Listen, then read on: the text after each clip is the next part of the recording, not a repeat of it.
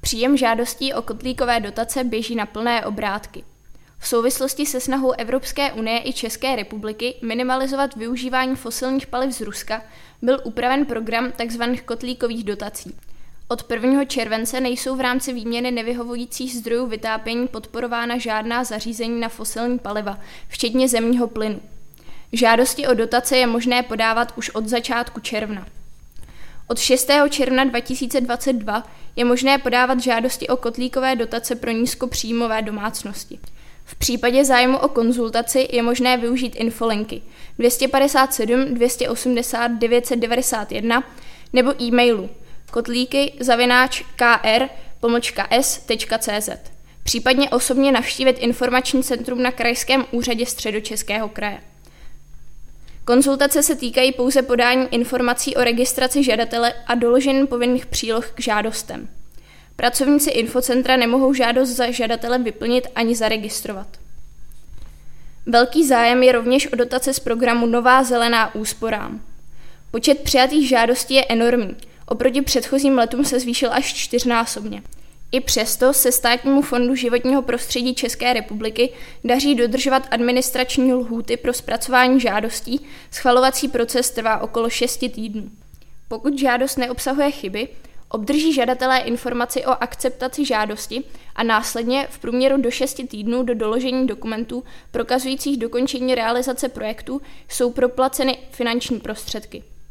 K zodpovězení dotazů mohou občané využít zelenou linku – 800 260 500 nebo e-mail sfzp.cz. Od 1. června vstoupily v platnost aktualizované podmínky pro získání podpory z tohoto programu. O dotaci v oblasti zdrojů energie se nově mohou ucházet také žadatelé, kterým byla již dříve vyplacena podpora na novostavbu nebo ji aktuálně čerpají. Fotovoltaika, řízené větrání, využití tepla z odpadní vody či ohřev vody pomocí obnovitelných zdrojů energie. Od 1. července nebudou v rámci výměny nevyhovujících zdrojů vytápění podporována žádná zařízení na fosilní paliva, včetně zemního plynu. Majitelé vymezené bytové jednotky, která svým charakterem a uspořádáním odpovídá tzv. řadovému rodinnému domu, budou moci žádat o všechny druhy podpory tak, jako by se jednalo o samostatný rodinný dům. Jednotlivě mohou o výměnu nevyhovujícího zdroje vytápění ve svém bytě nyní požádat i vlastníci vymezených bytových jednotek.